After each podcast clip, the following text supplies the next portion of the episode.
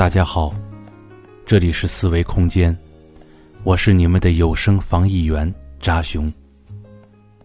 在这个特殊的历史时期，让我的声音陪您度过一个难忘的长假。无论您是在家中远程工作，无所事事研究厨艺，还是以妻儿老小无聊的看着窗外的风景，此刻，我代表四维空间的全体成员，祝您百毒不侵。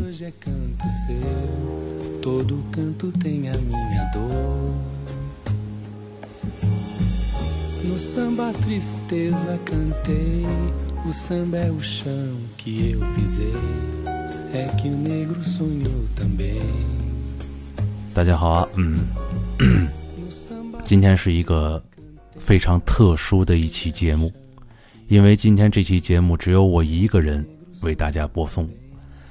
呃，我现在呢一个人在工作室，我们四个人呢已经商量的很好了。本来是决定这个礼拜大家碰一下头，然后呢录点什么，嗯、可能是要录这个伊藤润二的漩涡啊，但是这个后来小区封锁了，现在呢除了本小区里边的人以外是不让进的，在小区门口是要测体温的。哎，每个小区现在都这个样子，所以说我们四个人要是聚在一块儿的话，可能就属于非法行为了。那在这个特殊的这个时期啊，后来就决定嘛，就是让我自己在家录点什么吧。可能是就说了，咱们还有这么多投稿，然后我自己一个人在家就，你你们也知道，这个说话这个事儿啊，你一言我一语，这个时间过得特别快。我自己一个人噼里啪啦说一大堆啊，特别的难，因为感觉就是这种感觉特傻逼，你知道吗？就是自己一个人自言自语，在这冲着话筒，对着一台死电脑啊。反正熟悉我的人都知道啊，每年的这个开春，我呢都得咳嗽这么一阵，俗俗称的这个气管炎。现在呢，我这个加大了饮水量，争取今年呀不咳嗽或者少咳嗽，因为今年这咳嗽和往年可不太一样，是吧？这个虽然到现在呀根本就没有什么乏力或者胸闷呢、发热等症状，但是之前可能是由于瓜子儿或者坚果吃多了，就是 有点有点咽干，是吧？但是我自己很明白自己怎么回事啊。反正现在这个特殊的时期啊，我们四个呢现在都自行的在家做着防护。嗯，这件事儿啊，也是暴露出了咱们华夏大地很多的问题。那前两天也是看到了有一这么一个视频吧，就是小区保安呢和一个这个没有戴口罩的一个大叔啊，因为不戴口罩被这个保安大叔给拦下了，是吧？直接当场就骂街，五讲四美也不要了，是吧？结果保安大叔呢，这从体型上来看呀，就是一练家子，一大嘴巴给他扇地上了，知道吗？顿时他发现呢不是对手，一脸的蒙圈，起来之后也没说什么，往里走，把口罩也戴上了，走了近二十来米，回头来一句啊，哥几个你等着啊！都是天津人，都是喂嘴子，你在这个城市里都活了五六十年了，看你岁数也不小了。到现在了，国家的号召你你是也不积极响应，别人好言相劝吧，你骂人。我是感觉呢，这个人呢，一十五志于学，三十而立，四十不惑，五十知天命，六十应该顺耳了。你这个，我估计你之前这几个阶段呀，你也没经历过，所以说呢，到了这个岁数啊，变得那么混。这个呢，咱就不多说了。反正啊，响应国家号召，别给医护人员添麻烦，别给社会添麻烦。我觉得这个就是给国家做的一个最大的一个贡献了，也是能让这场疫情快速过去的一个最好的方法。我现在呢，可以说是，嗯、家和工作室还有车三点一线，下楼就坐车，坐车就就就进工作室，进了工作室以后什么都不干，然后就是这一天工作，呃，画画，晚上还是直接上车回家，勤洗手，各种这样的预防措施一个都不能落下。那好，今天 由于就是我自己一个人了啊，我给大家依然的讲一讲这个咱们之前的这个投稿吧。今天要讲的这个第一篇故事啊，是来自阿布啊，呃，热带雨林的爆笑生活里的那个阿布啊，我不知道是不是这个人啊。我先把这个故事啊给大家读一读，然后呢，我呀也是以我自己的这个个人的见解和我感觉他们仨应该是怎么想的。我给大家分析一下这个故事啊，我试着这么说一说啊。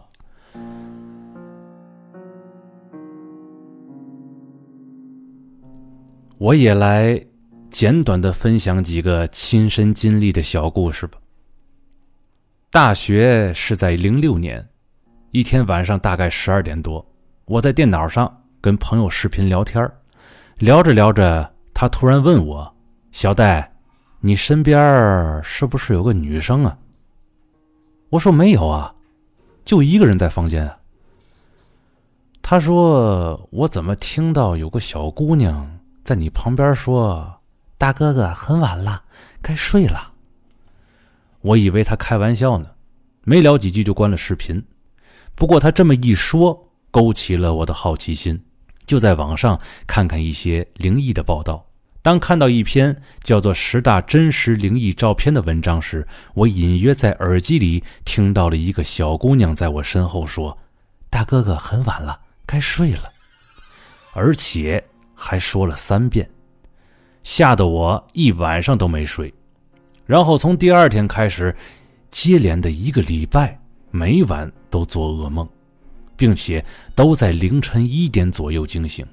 后来我把这事儿。告诉了我妈，她从附近的叫饭佛娘娘的庙里求了一道符，贴在了我房间的门上。当晚我就睡得比较踏实了。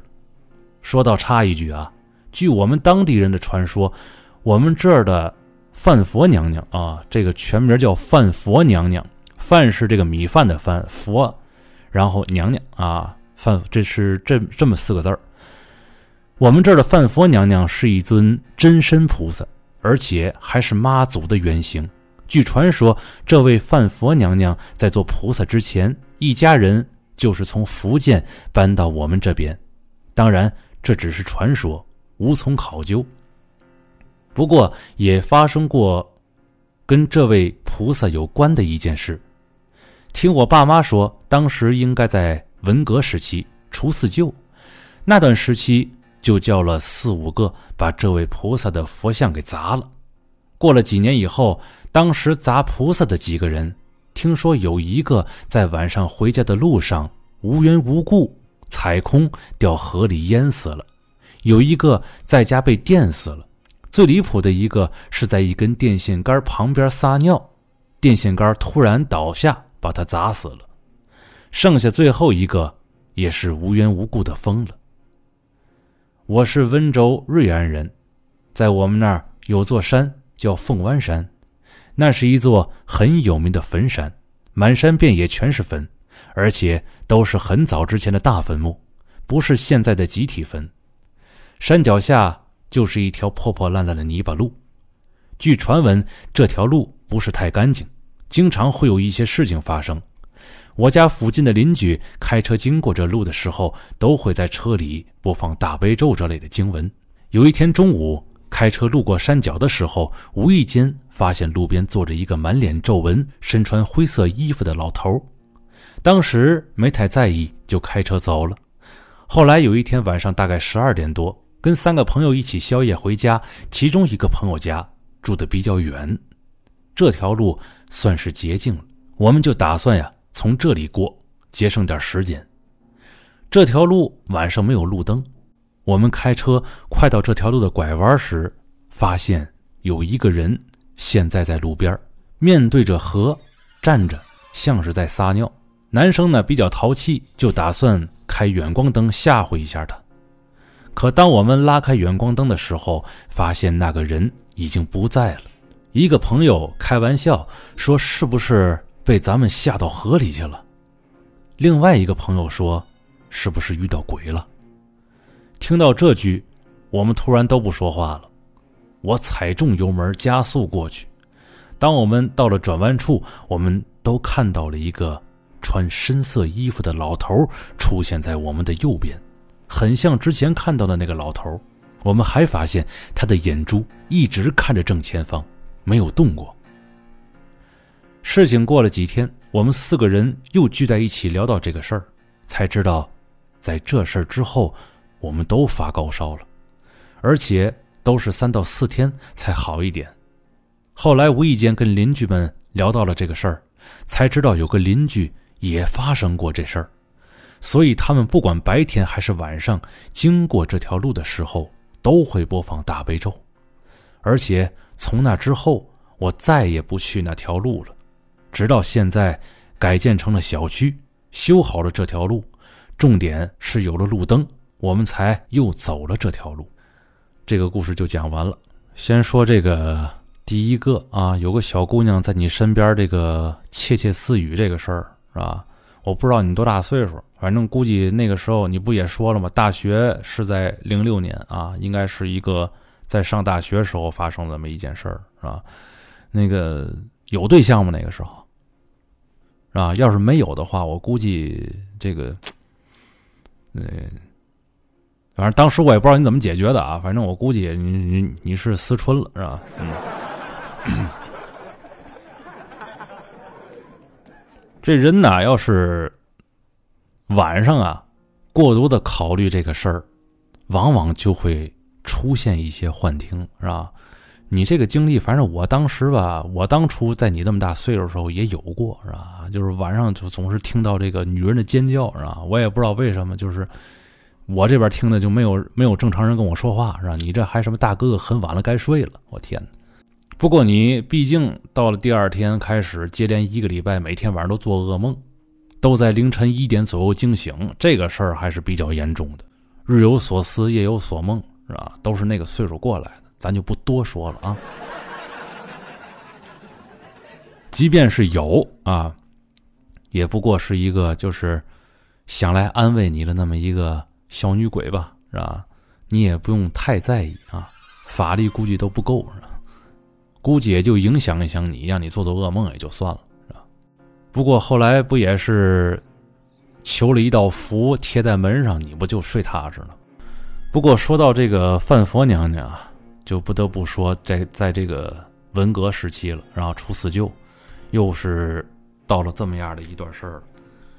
我这儿啊，也有一个收集来的这么一个文革时期发生在集体户的这么一个大事儿。这个故事啊，我一直没给你们讲过。这是我给一个朋友打电话，他问他妈妈，然后他妈妈给我们讲了这么一个事儿。这是他妈妈当年。好像应该是上山下乡时期这么一个事儿，我也不求这个这个事情的真伪了啊，咱们就在这听一乐。这个文革时期啊，在这个集体户的前边有一个大槐树，这大槐树啊，每天到了晚上，这个槐树下边就特别凉快，或者用一个更恰当的词儿呢，叫阴冷吧。一开始啊，大家晚上都爱在这下边待着，后来发现就不舒服了，知道吧？就是肩膀啊疼啊，腰也疼，是吧？有个人就特别贪凉，这人挺胖的，是吧？就去那下面呢睡觉。这老人就说呀：“你呀找死，别在这下边睡觉，知道吗？”劝，这也是也说什么也劝不住。直到什么呢？直到这个人呢，这身体就越来越差，一会儿这疼一会儿那疼，转天起来是怎么也不得劲儿。这个你要说他是不是发烧感冒啊？也没有，就是身体各种酸痛，是吧？后来呢，他说那个老人呢说的估计也对，不行呢，我就回屋睡吧。这回屋一睡啊，过了有这么一两天，哎，这身体感觉又回来了，不这么疼了，好了伤疤忘了痛，怎么着，就又去那个槐树下边睡觉了。他大胖子，他大夏天他他热呀，那个时候也没有空调。对不对？电扇估计也不会有那么艰苦的乡下，对不对？一个小伙子这在晚上起夜的时候，就看见那一堆一堆的人呢，站在这个槐树的下边他以为什么呢？就是有这个集体户里的人呢起来开会。后来一想，他妈不对劲儿啊！那哪有这个大半夜三更的跑过去开会？这不合常理。但是呢，他这刚睡醒，一脑子浆糊，也没多想，尿完尿啊，就赶紧回屋睡觉去了。尿完回来，又看了那边一眼，发现呢，就剩下自己那个挺胖的同伴在下边躺着了，然后那些人都都没了，也也说不好这些人到底是什么啊。转天又回想了这个昨天晚上的事儿，他问其他人：“哎，哎，那个昨天夜里你们是不是开大会了？开会也不叫着我。”人心话的，你是不是有病啊？那大半夜的谁跑那儿开会去是吧？这大伙儿都这么回答他，知道吗？第二天那个夜里啊，那个人依然去槐树下边睡觉，就那胖子。所有的人在屋子里，这是这样的一个格局啊。所有人在屋里睡，那大胖子在槐树下边睡，然后这个人又醒了。就这个昨天晚上起夜的这个人，他想呢，他想了想，昨天夜里看到了这个事儿，他就在屋子里啊坐起来，往这个窗户外边啊扒了扒头。他看向那棵槐树啊，果不其然，又有一堆人站在那树下边，整个围在那个人的身边，你知道吗？就那人躺在那儿。一堆一圈人围在他身边，这个身体呀，据据他说啊，据他据他描述啊，身体还来回的这个晃动怂恿着，你知道吗？像是在给那个人鞠躬。然后呢，他感觉感觉就是这个事儿有点太不对劲儿了，就有点害怕了。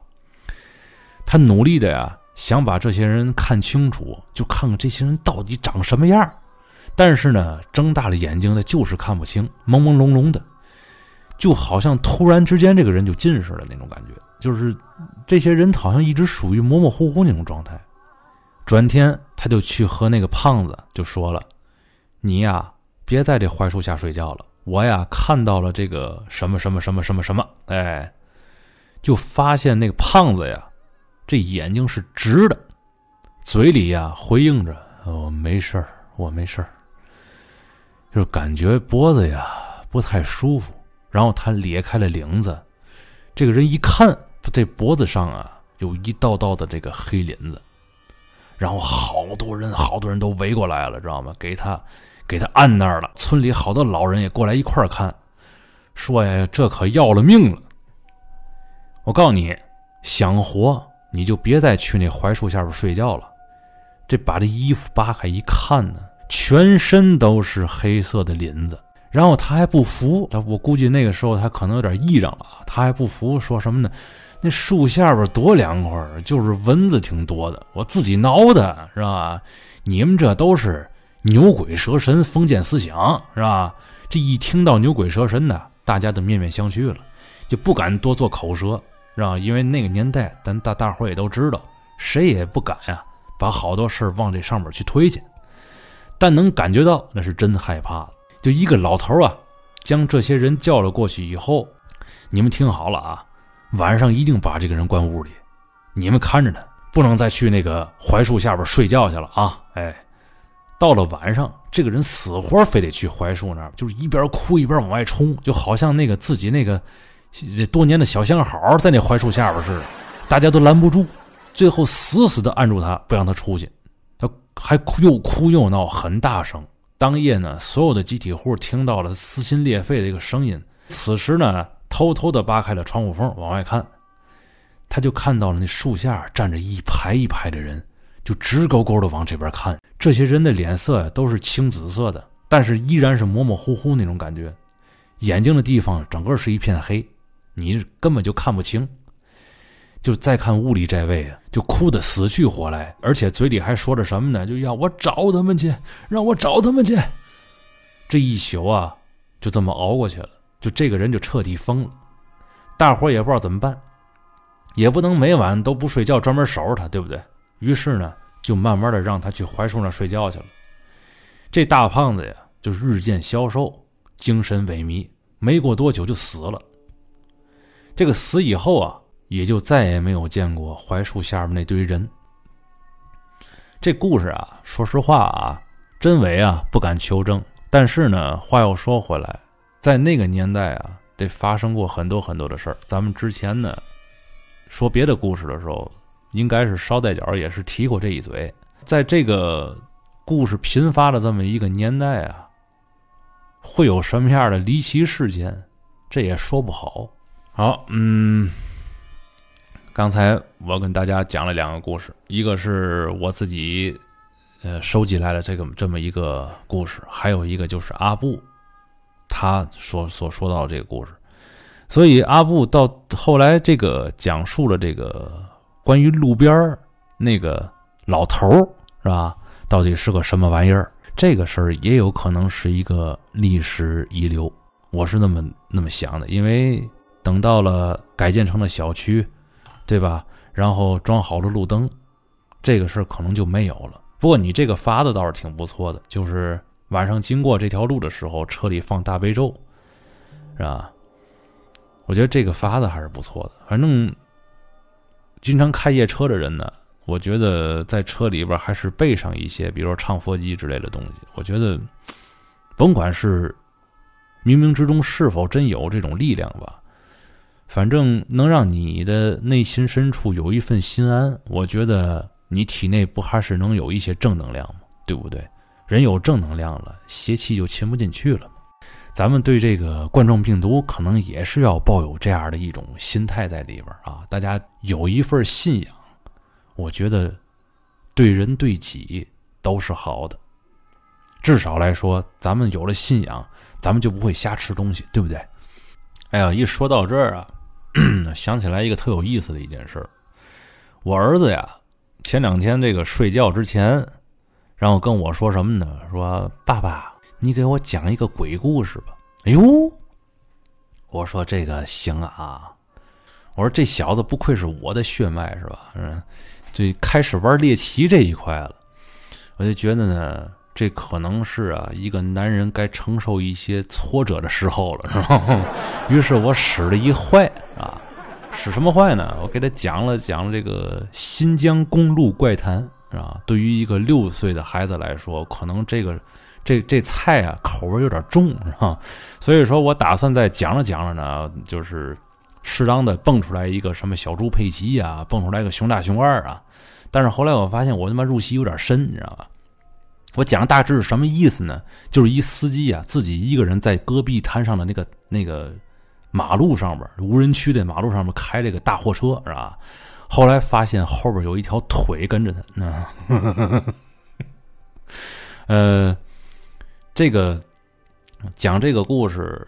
是我最近这段时间做过的最后悔的一件事，因为自打那天以后，我和我老婆分床睡了。嗯，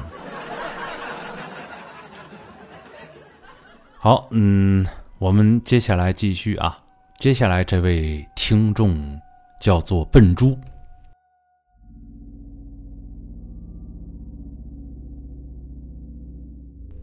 嗨，孙哥、熊哥、四哥、仙女，你们好。我是一个默默关注你们电台的小粉丝儿，听了好几期你们的听众来信节目，我觉得很有意思，于是就想着跟你们分享一些我儿时的奇妙的小事件。在我小学二三年级的时候啊，学校午间放学，一名同班同学喊我和他一块打游戏机。那时候我还不懂什么是游戏机。你比较晚熟是吧？你这个没被同学欺负吗？啊？也许是因为家里人觉得我这么小还需要认真读书的缘故吧。那时的我呀，还是一傻不愣登的小屁孩啊。嗯，反正啊，这个避免霸，我我我从这儿我插一句啊，这个之前我们也聊过一期霸凌类的话题，是吧？避免霸凌就是让自己更快的成熟起来，啊？别人知道的你得知道，别人不知道的你更得知道。你知道的比别人多的时候，你不要欺负别人；你知道的比别人多的时候，是避免别人在欺负你，明白吗？不要以为认真读书就是唯一的出路，你要全面一些，是吧？这是我对现在的孩子说的啊，我也是这么样教育我自己孩子，就是有的时候家里人不乐意让他玩游戏或者怎么样的，我其实挺反对这个事儿。啊，我觉得他应该知道的比别的孩子都要多，他玩的应该比别的孩子都要开，我觉得这个才正确，是吧？当然了，不能沉迷啊，不能沉迷，是吧？接着说啊，那个同学带我来到了一家小型的玩具店。当时我以为同学呢是要带我一块儿来买几个小汽车的玩具，结果呢却是把我带上了一条沉迷游戏的不归路。你看，都多大了还小汽车玩具了？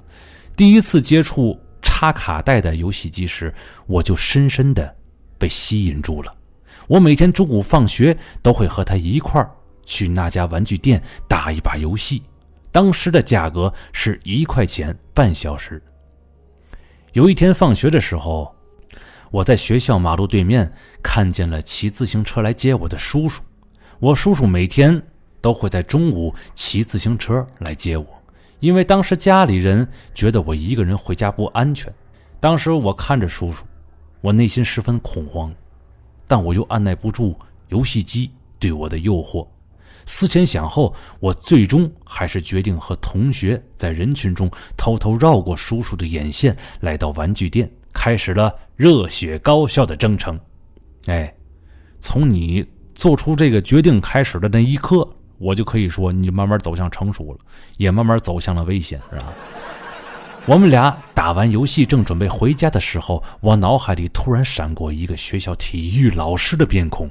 平时学校的体育课基本都被语文老师占据了，我对体育老师的印象一点也不深，而且我在回家的途中居然会想起体育老师。起初我是毫不在意的，但当我走出玩具店的大门时，我突然发现马路对面的叔叔依旧。还站在那里等我。也许是当时年纪小，对这件事情丝毫没有顾虑，于是我迫不及待的想冲到马路对面和叔叔会合。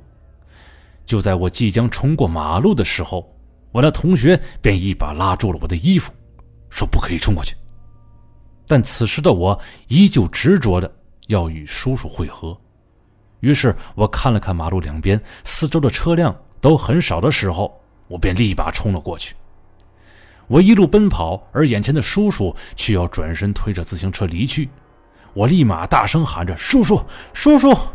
就在我即将跑到对面时，我突然醒来，眼前站着两名交警和我的体育老师，还有一个肇事司机。我被车撞了。醒来的时候，我那同学还在我身边。我问他们。我怎么了？同学说，我被车撞了。体育老师和交警叔叔们一直在问我要不要去医院，有没有事之类的。当时的我只想回家，于是就拒绝了他们送我去医院的要求。哦，你是没在医院，现撞现行是吧？那同学就搀扶着我一瘸一拐的回了家。当然，事后我的脚也就慢慢恢复了，没破皮儿，也没有什么后遗症。回到家后，我第一时间就是去问了在家的叔叔，当时为什么突然就走了？结果叔叔的回答让我毛骨悚然。他说：“我没去接你呀。”哎呦，我现在有点冷啊！你这个前面这大伏笔和最后这一句大梗不错玩了啊！这篇文章写的不错啊。从那以后，我便彻底的。戒掉了游戏机，完了又又要回到幼稚的那个阶段了，再也没去过那家玩具店打游戏了。而那个曾经和我一块打游戏的同学就没有那么好运了，他依旧沉迷在游戏的世界里，而且屡次被老师捉现行。类似这样的神奇经历还有几次，都是在我儿时一些不经意的瞬间发生的。现在想想，还真有点《世界奇妙物语》的感觉。这篇文章啊，我觉得应该成为这个咱们广大听众来信的这个范本啊。起因、经过、结果、高潮，加上一大梗，是吧？加上一大反转，都有，是吧？这篇文章写的非常不错，而且我读起来也非常顺口，嗯，是吧？不错啊，嗯。但是咱们。也具体的分析一下你里边的这些事儿，具体的一件事儿，应该就是你看到了你的叔叔，而你的叔叔其实那一天根本就没有去接你，对啊。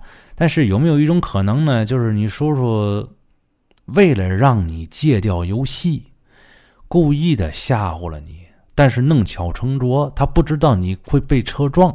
然后呢，比如说，哎，你奔向他跑过去，然后他转身走了。这个时候你是被车撞的，对不对？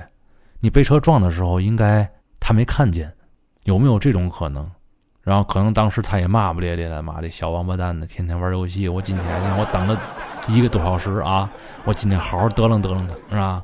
有没有这种可能，啊？这这种可能也未必是没有的，是吧？嗯，如果如果不是这个可能的话，那可能又是一个你看到的是哪个次元的叔叔这么个故事了，可能就是嗯。不过按照我们思维空间以往的风格呀，你也不要怕啊，那反正肯定是你叔叔，是吧？好，我们接下来再读一篇啊。这篇的作者呀，是叫可萌可见可闻可皮的汉楚雪墨。他这个故事非常的短啊。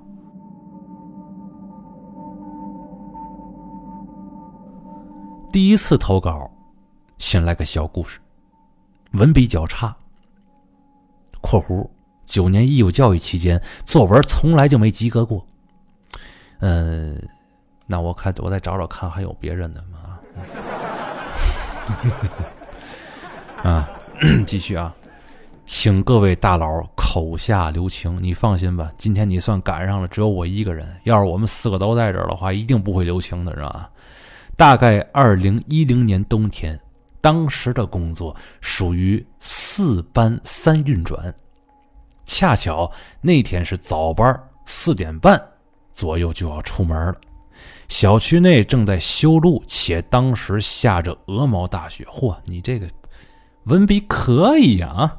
路况极差，且路灯没开，只有微弱的月光。在距离小区大门还有一百米左右处，看见有个小动物以一种。蹦蹦跳跳的动作往我这边过来了。一开始我以为自己看错了，可能是只流浪狗，因为视线不好，所以看岔劈了。结果这货蹦跳着到我电动车前面停下了（括弧大概是后腿着地，前腿叉腰，抬着头看着我）。因为路况实在不好，急刹车后一直着急着。我就直接骂了一句：“我操，什么狗东西，给我滚！”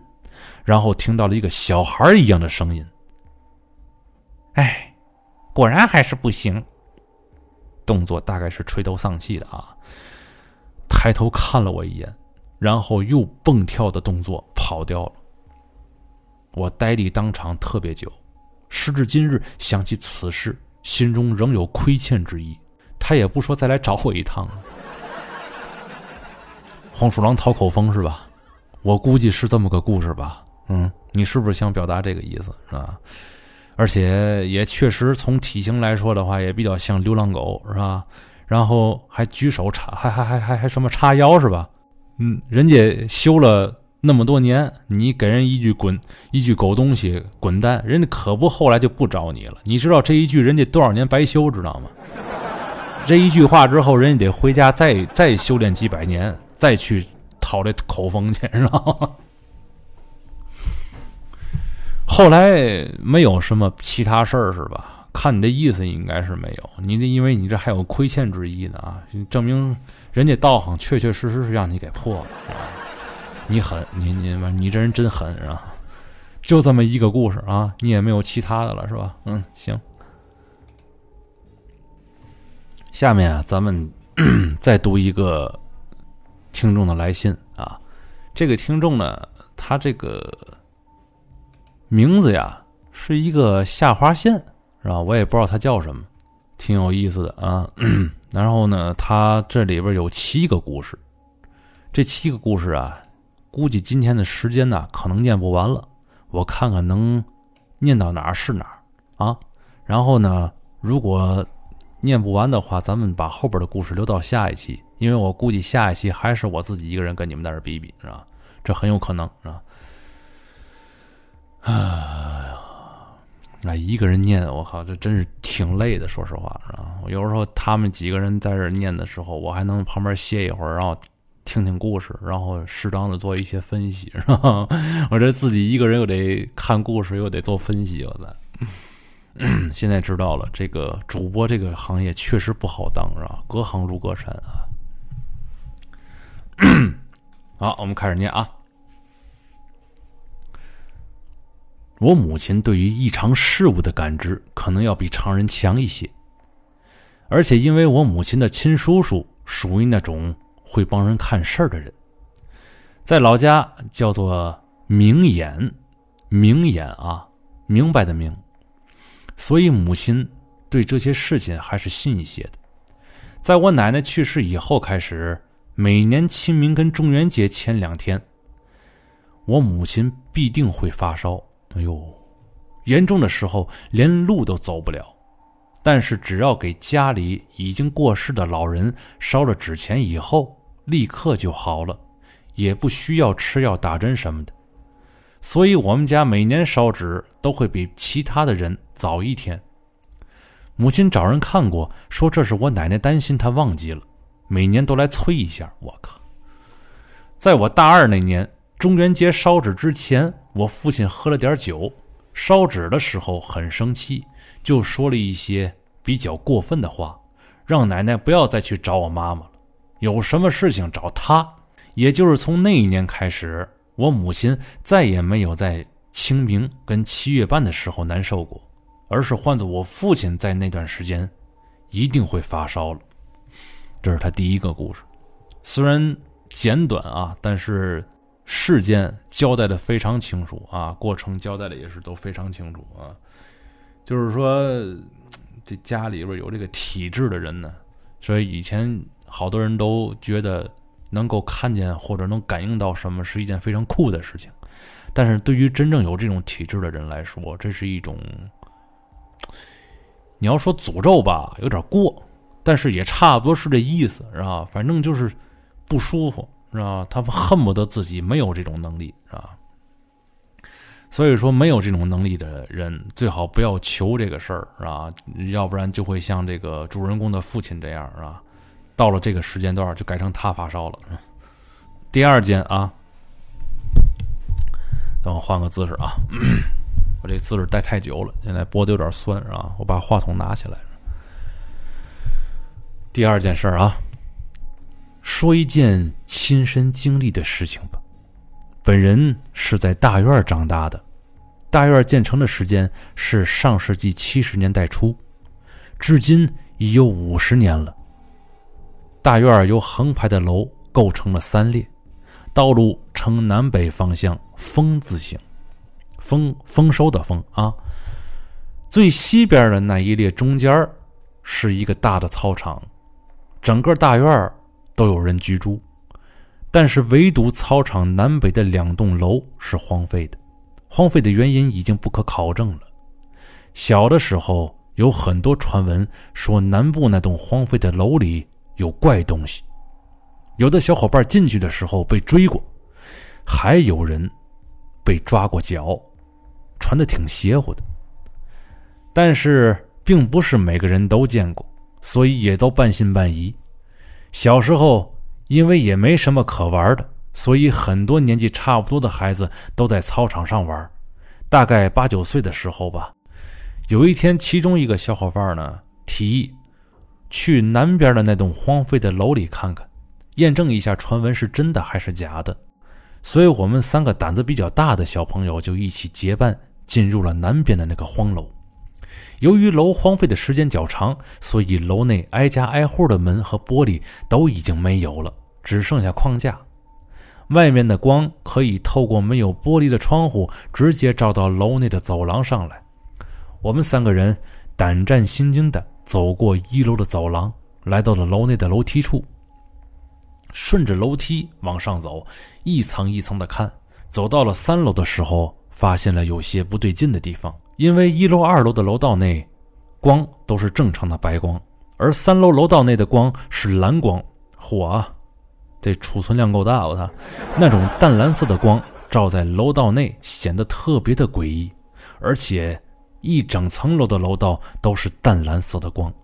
一开始我们也怀疑是不是这层楼都装了蓝色的玻璃，但是这时候我们三个都不敢再往上走了，谁都没有向前去验证一下这种怀疑。而且一股特别让人不舒服的感觉袭遍了全身，总有种感觉，如果继续走下去，可能会有不好的事情发生。所以我们就连滚带爬的跑出了这栋楼。跑到操场上的时候，我们还专门的往回仔细看了看，三楼的每个窗户跟一二层一样，都是没有玻璃的。但是为什么那层楼的楼道里会是蓝色的光？到现在我们也不清楚，同样也没有再次进去一探究竟的勇气，所以这个疑问也就一直保持到了现在。这件事情可能还没有结束。当天晚上做了一个梦，不知道跟这件事情有没有关系。小孩子嘛，玩了一天都累得不行了。当天晚上早早的就睡了，大概是晚上九点左右吧。之前我介绍了大院的结构，连排楼组成了三列房子，楼下的路是南北方向风字形的。我家是这栋楼最西户，就挨着操场。白天去的那栋楼就在我们家西南的方向，从我的房间就可以看到。虽然晚上早早就睡下了，但是当天晚上做的梦。让过了十几年的我依然记忆犹新。我觉得啊，咱们写东西啊，就是写详细了最好。但是呢，其实你像这种就是楼与楼之间的这个距离呀，这个怎么排布啊？其实用文字介绍呢，或者我用这种语言来表达出来，其实对于听的人或者看的人来说，概念很差，你知道吗？所以咱们把重点还是放在你这梦上面啊。嗯，当时我在床上听到了楼下有小伙伴叫我的名字，你看这是他的梦了啊，所以就起身往楼下看。楼下叫我的是一个认识的小女生，因为小时候年纪相仿的男孩女孩都在一块玩，而且住的都是前后楼，所以都很熟识。她叫我下去陪她玩，我就直接下楼了，然后两人一起沿着楼下的路往北走。那儿有个大门，可以出大院玩。路边每隔一栋楼都有一个路灯。如果按照我家楼前第一个灯为一的话，当走到第三个与第四个路灯之间的时候，突然我听到了背后有脚步声，是那种皮鞋踩在水泥地面上发出的声音，听得很清楚。我回头一看，看到背后一个人，我们姑且称之为是人的生物吧。穿着一身黑色类似西装的衣服，戴着一顶电视剧里民国的时候黑色绅士礼帽，穿着黑色的皮鞋，正向我们走来，距离我们可能就三五米远的样子。这个时候，我们感觉十分的恐惧，那种无法形容的恐惧感，脑子里就一个声音，让我赶紧跑。但是当我转身刚刚跑了两步的时候，就被身后的怪物抓住了。跟我一起的小女孩就往北跑了。我奋力的挣扎，因为那种感觉就是，如果我这回不能跑掉的话，可能就会死。真的就是这种感觉，而且至今记忆犹新。在挣扎的过程中，我摔倒了，身后的怪物也同样的摔倒在地。摔倒的时候，他的帽子掉了。露出了一张让我记了十几年，但是一回想起来还是毛骨悚然的脸。无面男，你肯定看过吧？这个人或者说这个怪物就是没有脸的，但是却有一张嘴，并不是那种血盆大口，就是普普通通的一张嘴，好像他嘴巴以上的部分被抹去了一样，没有眼睛、鼻子、耳朵。眉毛，一个脑袋上就只有一张嘴。哎呦，你这是遇到瘦长身影了吧？我我摔倒在地的时候，他正好抓住了我的左脚的脚踝。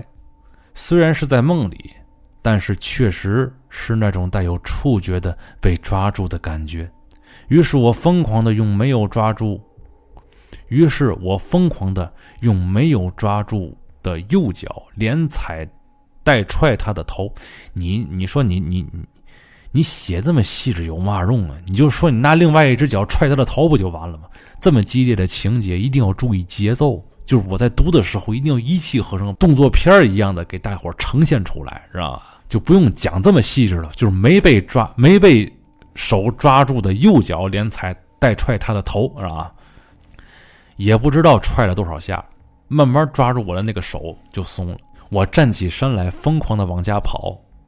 我没有敢回头去看那个人，但就是有感觉，他死了。我把他给踹死了。这也不是什么厉害的鬼，反正是。然后跑进我家楼道，一瞬间我就醒了。我自认为是胆子很大的，但是那一瞬间。我生生的被吓哭了，那种极度恐惧的感觉，那种你好像杀了人的感觉。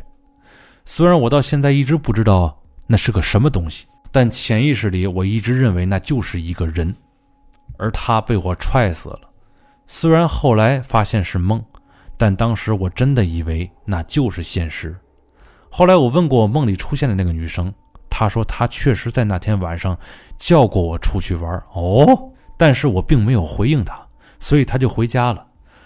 而我的梦里，我是回应了他，并且出去的，而且还经历了一系列恐怖的事情。我也怀疑过是不是听多了传言，所以会梦到这些事但是我梦里那个怪人的形象，我从来没有见过，也就不可能是我臆想出来的形象。所以到现在我都在怀疑。那天晚上所经历的事情为什么那么真实？而那个头上只长了一张嘴的人，又到底是谁呢？这是他第二个故事啊！这个故事在我读到一半的时候，我发现特别像《小丑回魂》啊，这个情节有几分的相似，是吧？然后呢，关于这个家伙到底是什么？我觉得一点都不重要，重要的是，他能被一个孩子踹脸就直接踹死了。我觉得他肯定是一个非常弱智的这么一个生物或者怪物吧，是吧？这种怪物是不值得一提的。下回再遇见他的时候，继续踹就可以了，是吧？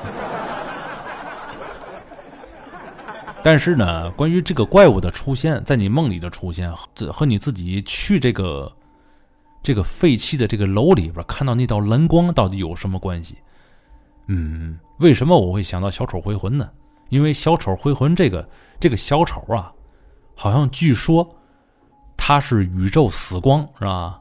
他的真实身份是宇宙的一个射线一样的那么一个东西，是吧？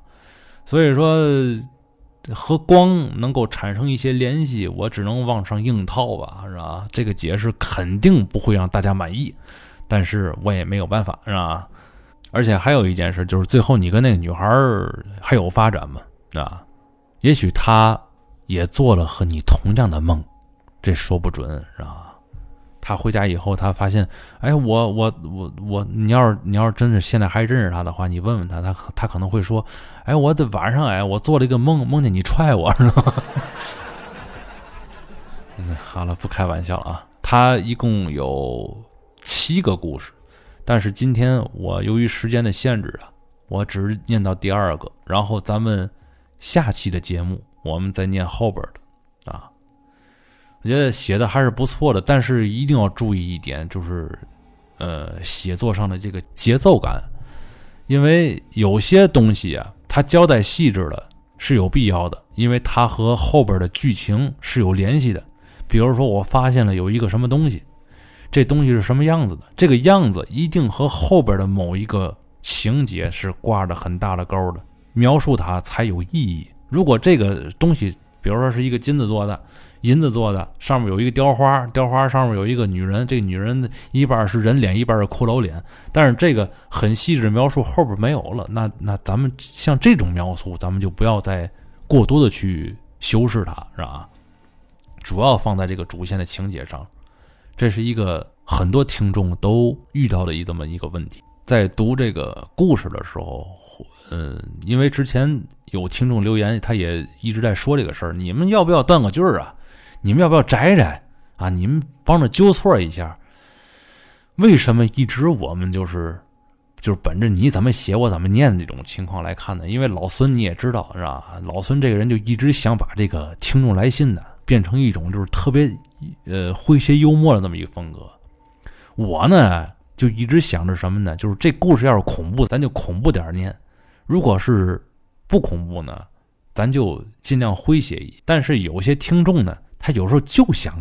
听那个恐怖的，这也是众口难调。但是我想呢，他整个咱们这个听众来信呢，还有一个作用，帮助大家暴露写作问题，从而让大家的写作能力逐步提高。因为以前，呃，有一个别的一个平台，也是专门讲恐怖故事的，他们也有这个听众来信。他们的听众来信一开始做的时候就是这么做的，你怎么写我就怎么念。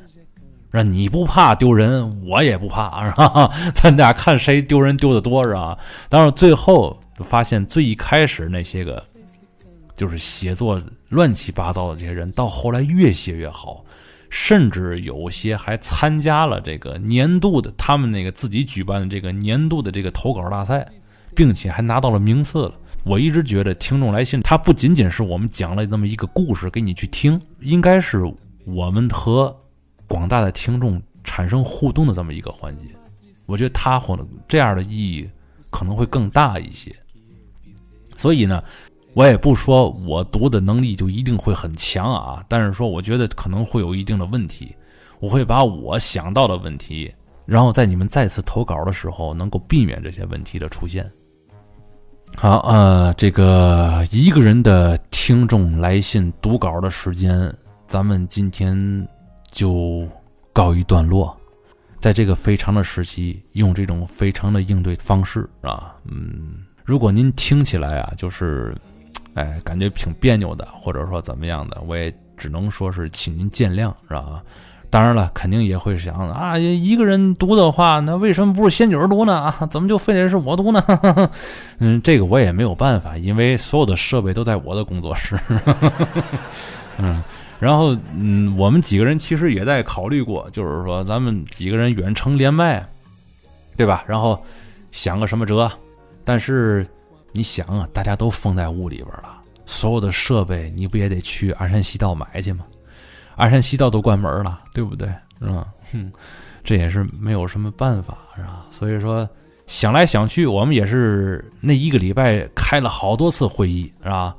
展望今年。的计划呀，还是怎么样？后来发现，还是得等一切，得等这个这个疫情啊过去以后，这一切才能水落石出，计划才能浮出水面，是吧？咱也都知道，大小企业现在都不好过，有的已经倒了，有的在摇摇欲坠，是吧？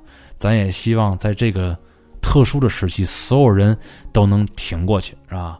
都能健健康康的，让我们进入一个全新的那么一个时代吧。大难过后必定是一个万物复苏的这么一个全新的一个时代，因为大家现在也都明白，这一次疫情呢其实是人为的，咱们呀就是有的时候会去做一些措施，在这个措施之后，无论发生了什么，咱们都得有一个反思的一个过程，这一点其实也是一个契机，也是一个能让咱们未来迈向更好时代的那么一个契机。所以说，像老孙总说的那句话嘛：“祸兮福之所依，福兮祸之所伏。塞翁失马，焉知非福？”中国的经济整个也都停滞了。但是呢，有的时候我们需要放慢脚步，然后呢，去想一想我们之前什么地方做对了，什么地方做错了。暴露出来问题不可怕，我们改正问题，挫折。是人的财富，但是我觉得这个话说的不对。我觉得我们战胜了挫折以后，那个挫折才是真正的财富。所以在这次灾难之后，我相信我们得到的会比我们失去的更多，而且更有意义。好了，今天的节目就到这儿了，感谢各位的收听和支持。还是那句话，希望听四维空间的人。和不听四维空间的人，全都百毒不侵。谢谢。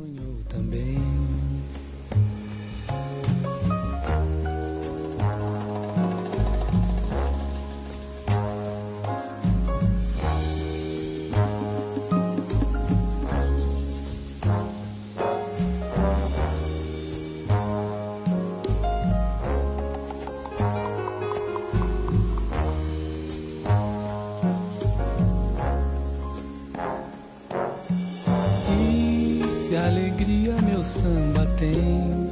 Se tem ela que todos têm, é que o negro sonhou também.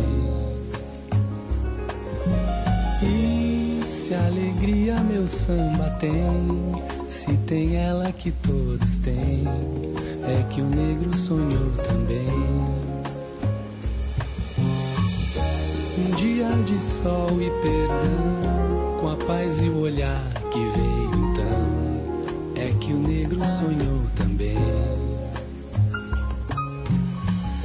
E o samba que canto é feliz e faz da tristeza o que eu não fiz, é que o negro sonhou também.